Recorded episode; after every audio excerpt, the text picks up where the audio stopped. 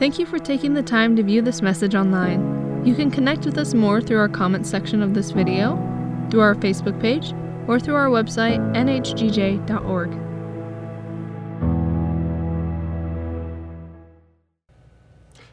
We're in a series of messages out of the Gospel according to Mark, and it's looking at Jesus, the servant of God.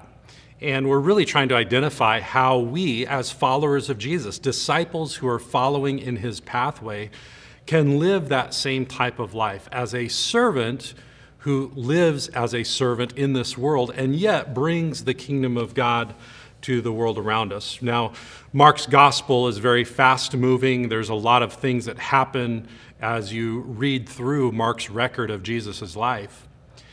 But in that fast pace of seeing miracles, of seeing teaching, and just different activity that Jesus uh, does and miracles he performs, he is not in any way an authoritative figure who comes over people, but instead he is that one who comes to serve those uh, whom he also comes to save.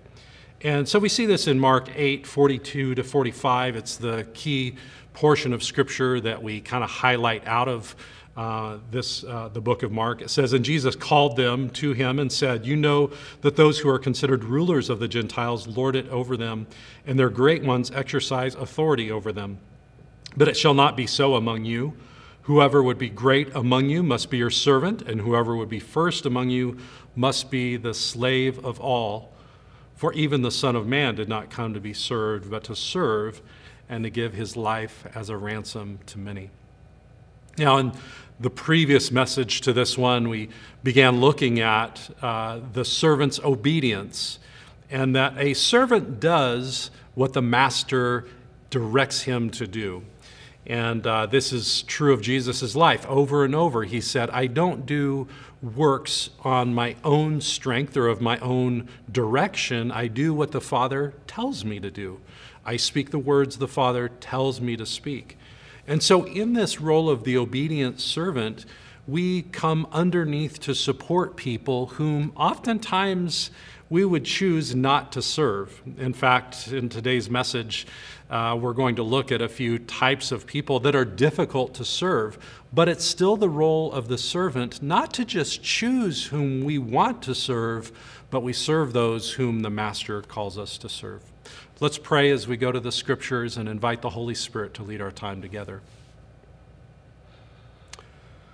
We do welcome you, Holy Spirit to breathe life into us, to clear away the cobwebs of our own thinking and the patterns of this world and the ideas that we often get entrenched into. And instead, we welcome you to speak to us through the scripture and to cause it to come alive unto us, to cause our minds and our hearts to be ready to receive what you would want to speak to us. Lord, we do not know intrinsically, just on our own ability, how to serve because, Lord, we're very selective with who we want to serve. Instead, we need your leading and we need your empowering to show us whom it is you're calling us to serve and then enabling us to humbly come in and serve with the power and the kingdom of God those whom you're directing us to uh, bring the kingdom to.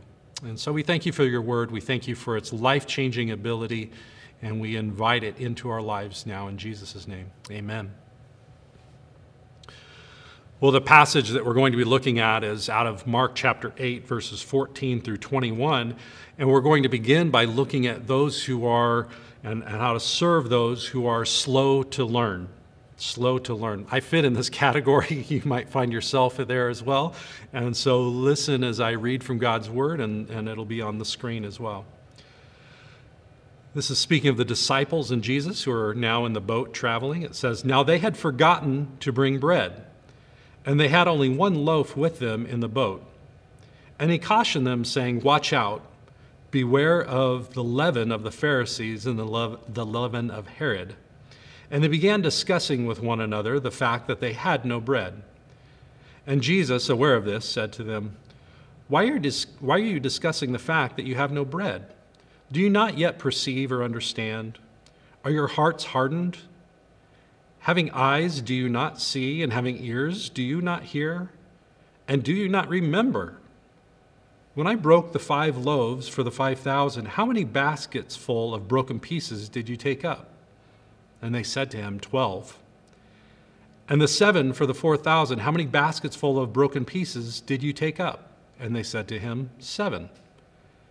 And he said to them, Do you not yet understand? This is a really powerful interaction between Jesus and the disciples, and the circumstances are again, we find the disciples and Jesus in a boat. They're traveling to another region, and uh, they had forgotten to bring along enough bread. And they're now in the boat, where obviously they're not going to get any more. And they had already experienced where Jesus had multiplied bread over twice, two different instances where he had taken and multiplied out, feeding literally thousands of people. And so the assumption would be that they understand Jesus' ability to provide bread, material provision for them. But it seems like there's a disconnect with the disciples. They're thinking he's talking about physical bread and the fact that they didn't bring enough, and yet Jesus is talking about something of a spiritual nature and trying to help them make connections. They appears, and it's pretty clear actually, that they weren't making the connections that Jesus was wanting them to make between spiritual matters and physical matters. And so it's in the midst of this that Jesus, the servant, though frustrated, he continues to disciple. His questions why are you talking about bread? Uh, you ever find yourself thinking, maybe not saying it out loud, maybe you have said it out loud, to somebody who's not quite getting what you're saying, and the thought is, What's wrong with you? Why aren't you getting this? In fact, we have sayings in our culture that have to do with these types of things. That guy's just one fry short of a happy meal. Is it hollow in your head? Is there anything up there? I can see from one side to the other, right? We make light of it when people don't get things, when they don't understand us. But is this what Jesus was doing? Well, his frustration is definitely showing up. He's questioning them and pushing a little bit against their lack of uh, connection between what he's speaking and what they're thinking about. But he wasn't condescending. This isn't Jesus belittling them or telling them that they don't have it all together. But he was very direct in telling them, hey guys, step it up. Waken up, shake yourself, and, and start being more alert to what it is that I'm doing. You're not just along for the ride, in other words. You're not just in the boat and my groupies who are following me as I do these miracles.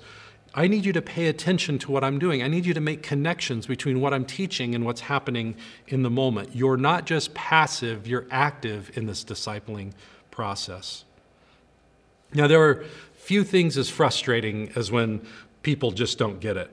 And I'm, I'm not talking about learning disabilities here. We all understand that different folks have different capacities for for learning and different obstacles they have to overcome to learn things. But I'm really talking about somebody who has the capacity but really just isn't tuned in, who's kind of in their own world, we might say. These are the ones that you really have to ask God for patience with because you're teaching over and over and they just seem to take you farther than you want to go. They require more of your patience than you want to give.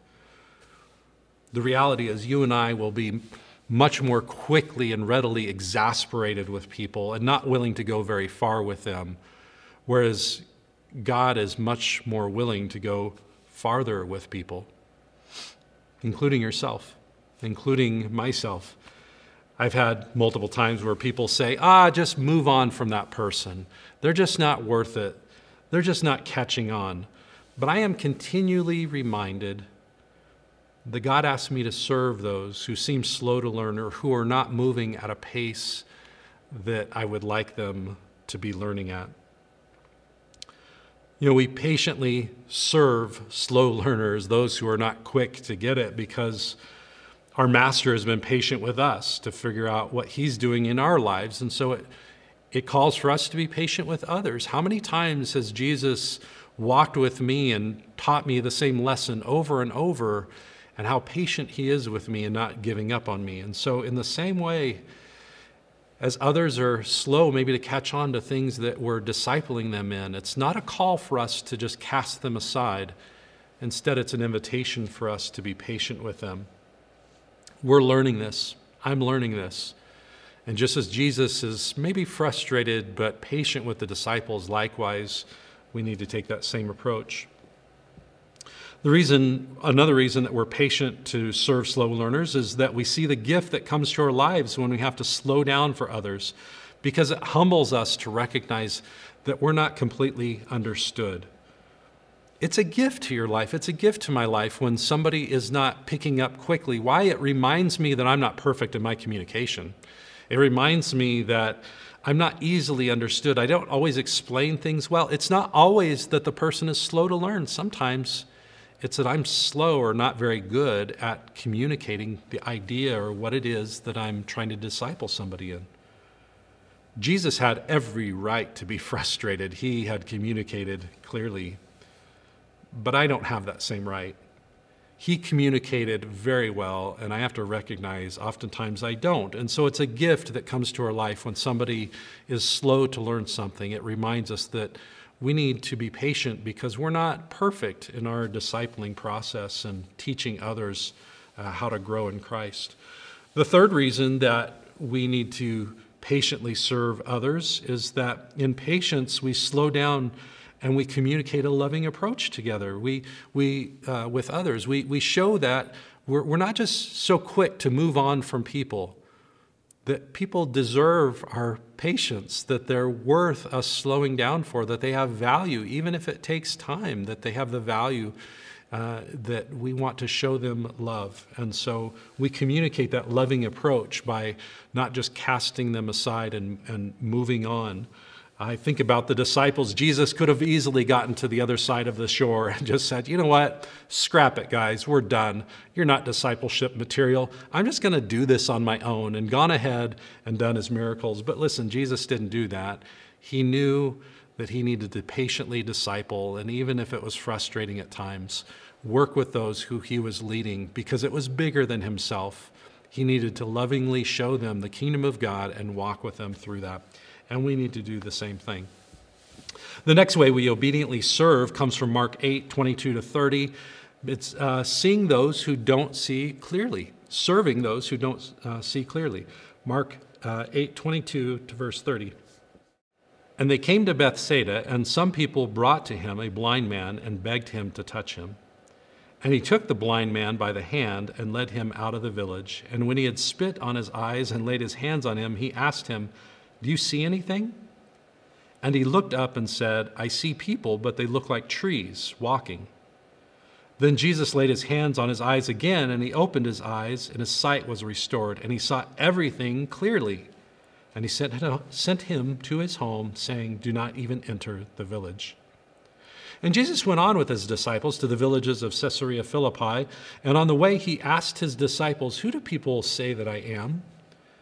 And they told him, John the Baptist, and others say Elijah, and others one of the prophets. And he asked them, But who do you say that I am? Peter answered him, You are the Christ. And he strictly charged them to tell no one about him. Now, there are two types of sight that are illustrated or addressed in these passages. The first is a physical sight, and the second is spiritual sight. In the first, the man without physical sight, he's brought before Jesus by people, it says, by some people. It doesn't even say family, it doesn't say who these people are, it just says some people. And the people begged him, Jesus, to touch him. It's a spectacle, isn't it? It's a show. Do your miracle thing, Jesus. This man was simply a prop for what they wanted to see Jesus do. They wanted to see more signs and wonders. And so they drag this blind man in front of Jesus in the crowd and they say, Come on, Jesus, do your thing. What a spectacle. What a sad situation to be that man, to be in the middle of this, not seeing what's happening, but realizing that you've been thrown into the middle of something that's really not of your own choosing. Verse 23 says that Jesus led the man out of the crowd and he takes him out of the village to perform the miracle that restores his sight. This is really a great kind of insight to us that if the miracle is more about the performer than the glory of God being revealed in the person, something's amiss. Something's not quite right. It's no longer the work of a servant, but it's the work of a showman. Not all miracles have to be done in private. That's not the point that I'm making. But it certainly doesn't, miracles certainly aren't used, and it, and it doesn't need to and shouldn't exploit people. And the servant doesn't exalt himself or herself, but instead turns the attention to God. And so when we come to serve those who are not seeing clearly, even if it's physical see, seeing, but also in spiritual seeing, as we're bringing sight to people, bringing awareness to folks. Whether, again, that's the miracle of sight or whether it's spiritual sight, it's not to make a spectacle of them. It's not to bring ourselves more attention and to become a showman or a show, showwoman in front of others. It's to bring glory to Jesus Christ. So the servant the other thing that we can see in this, the servant continues to minister until the outcome is what the master or the father wants to see accomplished. In this first instance, we see Jesus spit and apply it to the man's eyes, and he doesn't immediately see clearly. He begins to see blurry images that looks like trees walking around. And so Jesus again applies a, a second instance of healing. He prays again and the man begins to see. Now he sees clearly. Similarly, in the second instance, we see the disciples who are walking with Jesus, and he's asking if people see him clearly, spiritually. Who do people say that I am? What are they seeing in me? And in this second instance, the people, the disciples say, some say John the Baptist, Elijah, one of the prophets, but then he asks them about their sight. He says, Who do you see? Do you see me clearly? Do you see what you need to see, who I really am? Peter declares that he is the Christ. So we see Jesus patiently ministering to the first the blind man with physical blindness until he sees clearly. And the second is such a great illustration of Jesus ministering with the disciples until they clearly see him not just as the world sees him, as others see him, but until they clearly see him, and Peter declares, You are the Christ. We might be tempted to give up on people prematurely. We might be tempted to just leave them as they are because, well, they just don't see it the way we see it. But Jesus is patient until they can see more clearly. I want to emphasize this. Breakthrough vision is often not in our initial efforts, but in discerning what is happening and then continuing with Jesus. We see this often in the Gospels where Jesus is ministering. And the first episode, the first instance, isn't always the one that brings about the result, but Jesus discerns the moment and then breaks through with the glory of the kingdom. And it can oftentimes be so with us.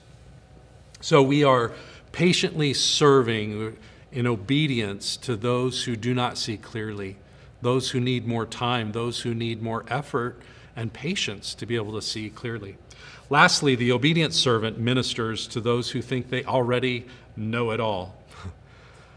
I must confess, this is possibly to me one of the most difficult groups to walk in discipleship with. It's maybe a reflection of my own heart, my lack of patience, and, and sometimes my own willingness to walk through with people. But this is a real challenge, and, and Jesus experiences this as well. Mark 8 31 to 37, serving those who think they already know. And he began to teach them that the Son of Man must suffer many things and, and be rejected by the elders and the chief priests and the scribes and be killed, and after three days rise again. And he said this plainly. And Peter took him aside and began to rebuke him. But turning and seeing his disciples, he rebuked Peter and said, Get behind me, Satan, for you are not setting your mind on the things of God, but on the things of man. And calling the crowd to him with his disciples, he said to them, If anyone would come after me, let him deny himself and take up his cross and follow me. For whoever would save his life will lose it, but whoever loses his life for my sake and the gospel's will save it. For what does it profit a man to gain the whole world and forfeit his soul? For what can a man give in return for his soul? We had just read in the previous passage that Peter had the right answer. When Jesus asked, Who do you say that I am? It was Peter who said very clearly, very plainly, very directly, You are the Christ. And it was the right answer. Peter knew the right answer in that moment. Peter had spoken with insight and wisdom on one thing You are the Christ. Isn't it interesting that in this passage that I just read that it's Peter again who speaks up? You know, sometimes we get one thing right, so we start applying our answers to everything. Peter got one thing right. That didn't mean he knew it all. That didn't mean that the way that Peter approached the last question that Jesus had was the same way that he should approach this next instance and rebuking Jesus. Peter had one thing right. That didn't mean he had all the answers. Being bold with his answer about knowing that Jesus was the Christ was the right answer. So again, Peter goes to his go to response, right? Peter, the bold one, he's going to tell Jesus that the cross is not the right way. This will never happen, Lord. He only sees ascension, he only sees glory, he only sees victory in Jesus' life. However, boldness was not the right answer in this one. This time, Jesus rebukes Peter as the voice of Satan instead of the voice of revelation. What a contrast, isn't it? Just a little bit ago, Peter was lifted up and given this place of an example of the one who had divine revelation and saying, Jesus, you are the Christ. And now we're just reading a few paragraphs later that Peter's being rebuked because the answer before isn't the answer now. His go to response of being bold and rebuking Jesus was not the right approach in this moment. I think we can learn here that servants who lose sight of their self interest and self promotion, they need to deny themselves. They're the ones that are going to have the right response, not the ones who always go to their, their, their inward inclination, the thing that they draw from most all. They need to deny themselves. They need to die to their own control of how life will work and where it will go, where it will take them. They need to take up their cross, it says, as Jesus encouraged the disciples. And they need to get on the same road as their master. They need to get on the same road as Jesus and follow him. Peter's response was to make a bold declaration again. And Jesus said, Wrong answer, Peter, not this time. I don't need your bold declaration. I need you to die to yourself, to deny yourself take up your cross, to die to your self interest and your purposes and your plans, to go where I'm going, to humble yourself and not be bold and not be declarative, but to just follow me in the way of the Master's leading. I want to just point out a few ways that we can become, become we can avoid becoming Christian know-it-alls, and we can do it by these things. For one, is not always going to our go-to area of strength every time. Getting a bigger hammer is not always the answer. a bigger hammer to crush that square peg into a round hole is not always the answer. Sometimes we just have to recognize we're not well suited for what is the situation calls for.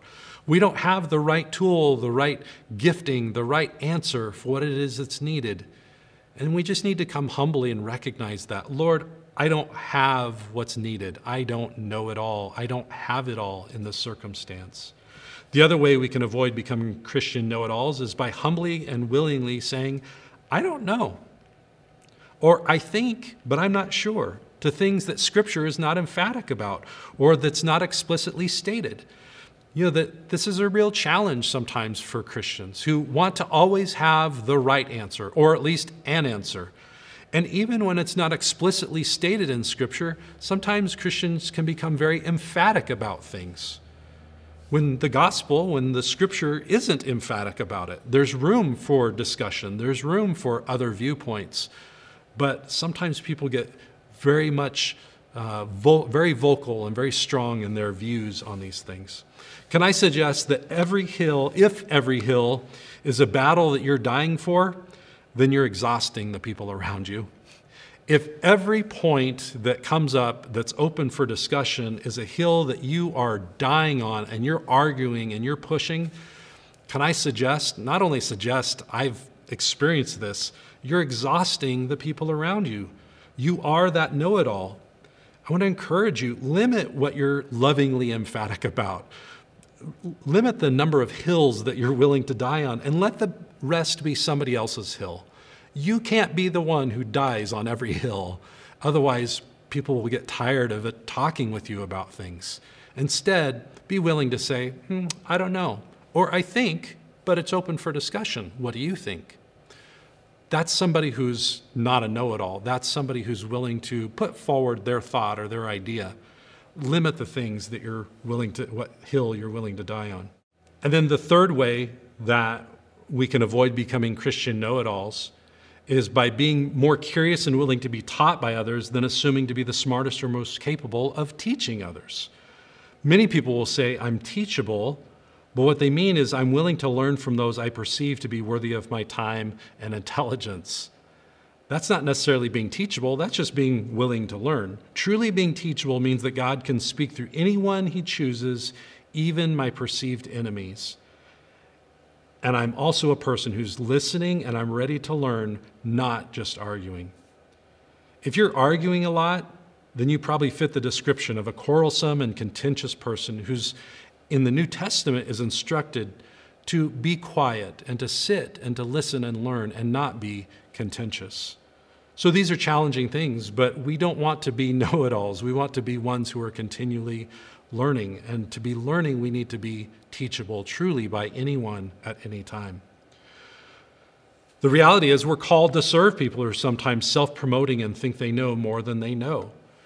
And so sometimes these people are to be commended, other times they're to be corrected, but they are always to be loved and taught the ways of the Lord.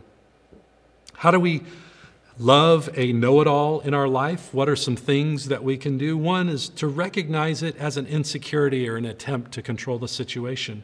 Very pe- few people actually think they know all the answers. Oftentimes, it's that they're using their ideas and what they know to voice uh, and their voice to affirm their place among their peers or in a crowd. And they use their ideas to uh, help control the situation, to calm the situation, to let others know that it's not too big of a problem, that they have answers for these things. So they often think that their answers can put others at peace. And, so recognize that oftentimes for the know it all, it's really born out of insecurity or attempt to control the situation. How else can you love somebody who is always right? Uh, well, you can lovingly not provide them a platform or limit his or her platform that would otherwise cause them harm in their relationships or harm others by their overuse of their knowledge, whether that's perceived knowledge or real knowledge. What I mean by limit their platform is uh, don't, don't give them opportunities or uh, try to limit the amount that they influence others and would somehow harm those relationships. And, and so you can provide love for them in that way. Another way is if you have a trusted relationship, then gently and lovingly share how it feels to befriend someone who always has the answer and positions himself or herself as being the smartest in the room. Again, this is best done in a relationship, somebody who trusts you and whom has gained your, uh, uh, your trust in, in that they can listen to you. They know that you're not just trying to nitpick or harm them and so, gently and lovingly, let them know how it feels when there's always eh, presented the single right answer or the best answer, and they always have it.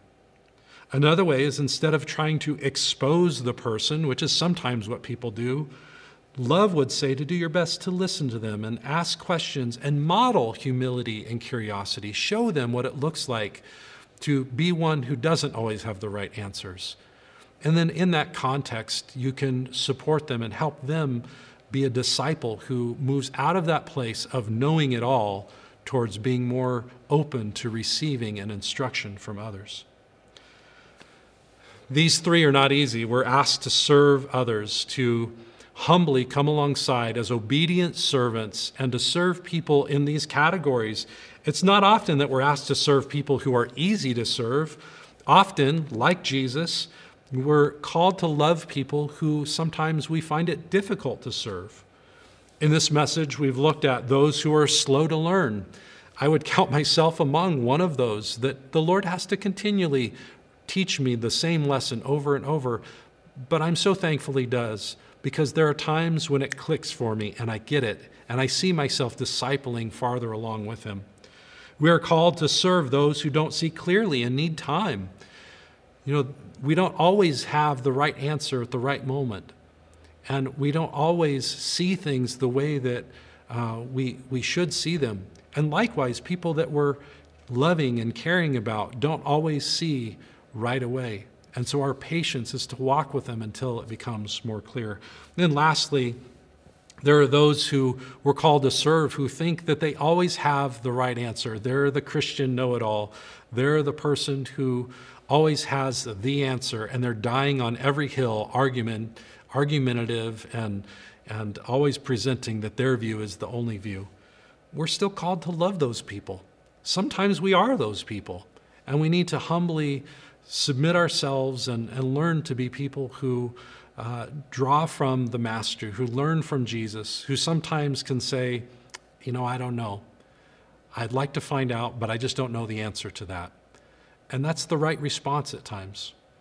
And other times we're ministering to those who have all the right answers, and we just need to come alongside of them and gently disciple them and lovingly care about them, leading them in the grace of the Lord and teaching them what are the things that they really do need to die on, what hills are worth fighting for, and which ones can they find humility and not always present their answers. Well, I pray that God will give you wisdom and discernment as to how to lead through these things, how to serve others in these ways.